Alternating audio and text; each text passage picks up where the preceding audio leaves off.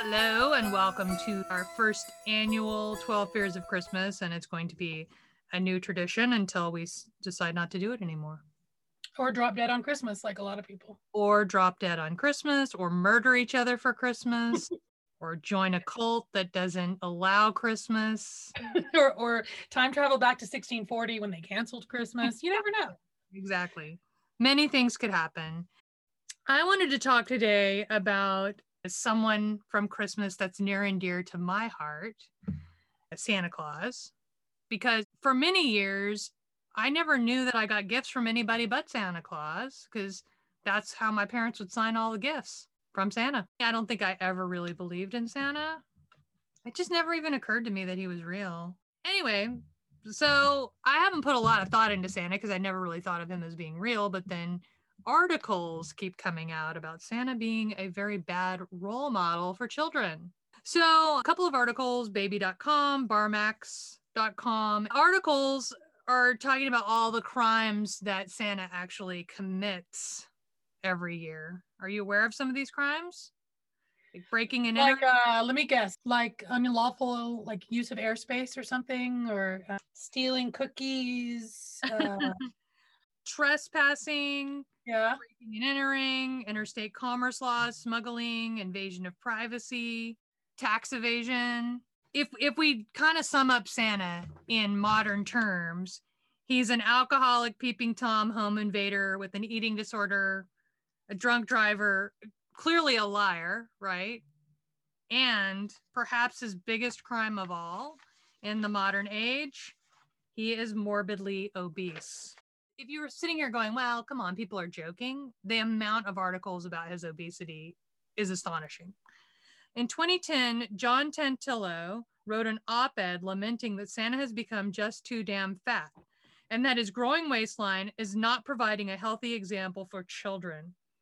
As one of children's most prominent role models, Santa has to think about the message he is sending by constantly giving in to the whims of his stomach and Mrs. Claus is perilous overfeeding. Can I can I just stop you there for a second? Sure. Is there any moment of anyone's life where they would actually have said Santa is a role model? He says the most prominent role model. To me, I'm like, no, he's not a role model. He's just a fucker who shows up and gives you gifts. That's not a role model. He's just like your pathway to presents. Here's another one ABC News Santa Claus is a bad role model for kids. They bring science into this. Oh Lord. Epidemiologically speaking, there's a correlation between countries that venerate Santa Claus and those that have high levels of childhood obesity.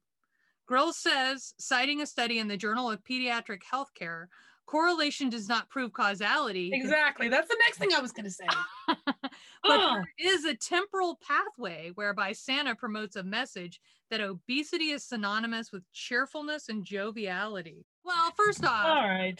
first off, I gotta say, I gotta call out some of our peeps on the progressive side. Okay. Sorry. They just take everything so freaking seriously, right? Uh-huh.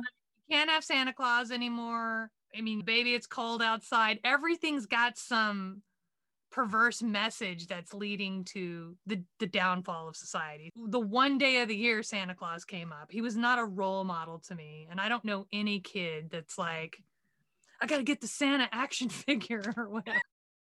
Mommy, Santa doesn't fit in his pants very well. Oh my goodness. Santa action figures. Ridiculous, right?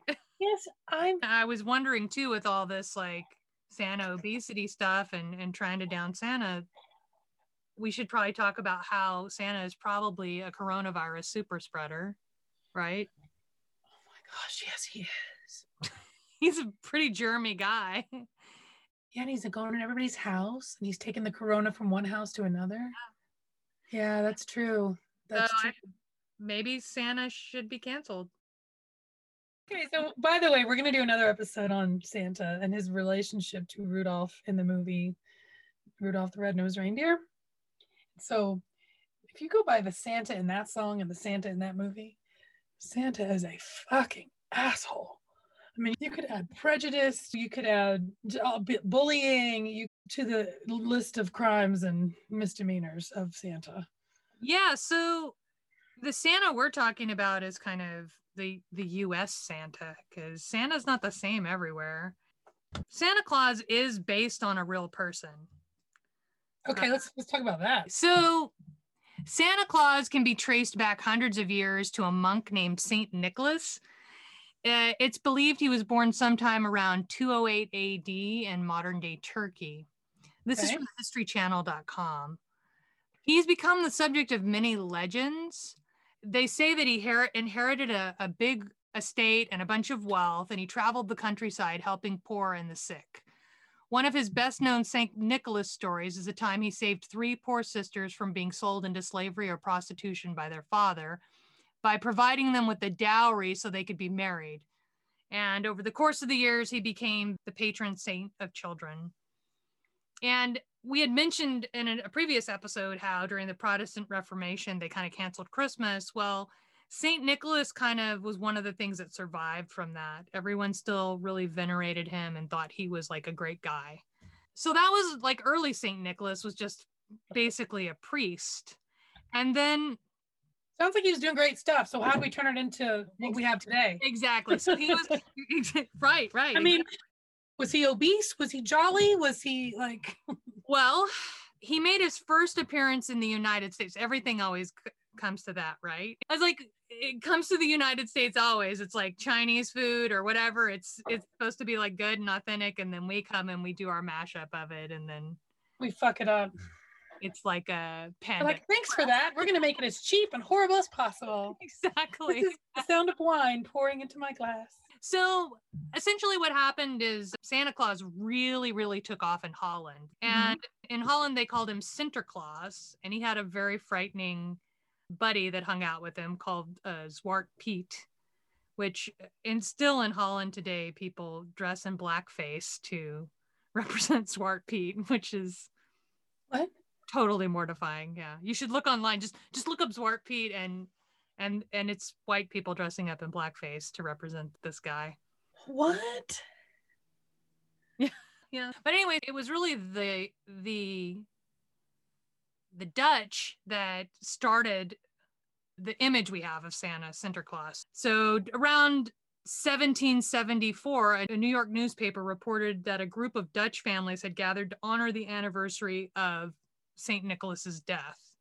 So if you imagine now in the United States, we weren't doing the whole Santa thing back then. Even 1776, we still weren't doing the Santa thing, right?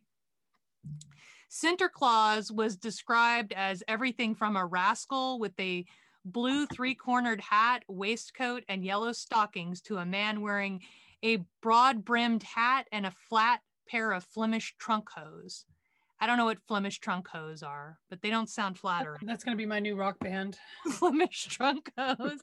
Let's start that band tomorrow. I don't care. Grunge garage band. What do you think? yeah. But uh, this sort of all culminates in what I think is the most interesting thing about the American Santa. Oh, with those puffy shorts, those giant puffy shorts. Look, Oh, okay. Yeah. So we you know do what I'm saying? Let's start our own tradition. That'll be our bit.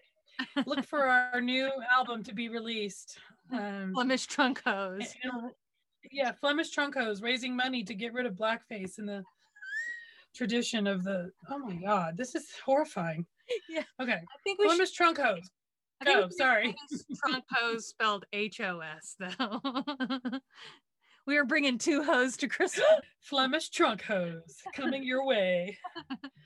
Okay, Um, well, I'm gonna be the lead singer just because my voice is so much worse than yours. And if we're a grunge band, I think it needs to be like really bad. So that's gonna be our bit. Okay. right. I like it. I like it. There's two websites. One is uh, marketingland.com and the Coca Cola Company website that really explains how we got to the Santa Claus we have today. The big jolly man in the red suit with the white beard didn't always look that way. In fact, prior to 1931, Santa was depicted as everything from a tall, gaunt man to a spooky looking elf when Civil War cartoonist Thomas Nast drew Santa Claus for Harper's Weekly in 1862. This is not your cat's magazine. This is a magazine that was around in the 1800s. Santa, Santa was an elf like figure who supported the Union. Nast continued drawing Santa for 30 years, changing the color of his coat from tan to the red we know today.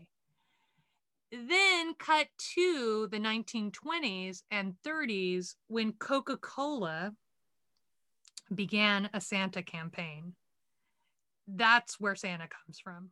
Our entire depiction of Santa is constructed by Coca Cola.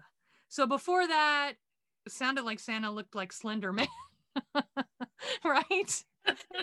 or like a pirate, a crazy pirate. Yeah, there was like a flat thing with the puffy shorts. I don't know. like yeah. an elf. and then all of a sudden, Don Draper came in and created Santa. And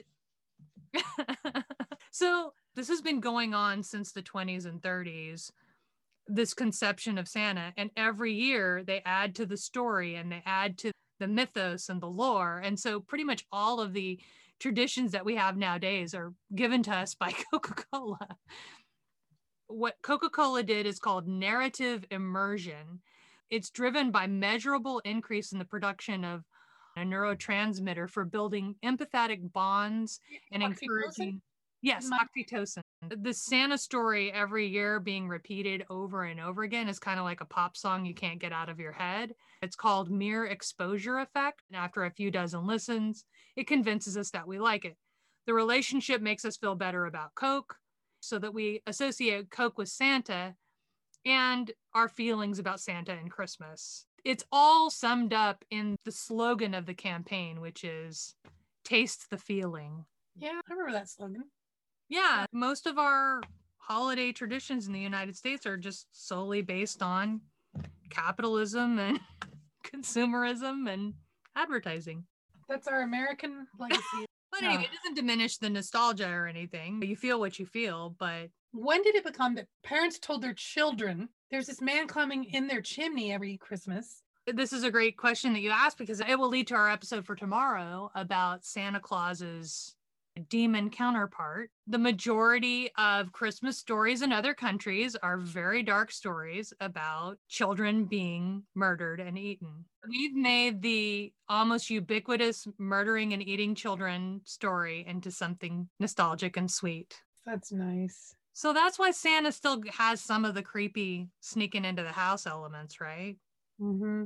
Instead of sneaking into the house and like disemboweling children, he's leaving them presents and eating. your eating better. I mean, it's a step up. Like cultures evolve, right? Or do they? Stay tuned for next week's tomorrow's. episode. Jeez, it's like every day is a new week for me. Struggling. I, I'm gonna make a drink before the next. On the sixth day of Christmas, my podcast gave to me Santa's criminal history. Five ways Christmas can kill you. Four love that wait, four love actuallys, three baby it's cold outside, two creepy carols, and a murder story. Wow. Why don't you have a career in singing? Cabaret. By the way, uh, listeners, she was uh, twirling pasties while she uh, while she sang that. I- Is there any other way?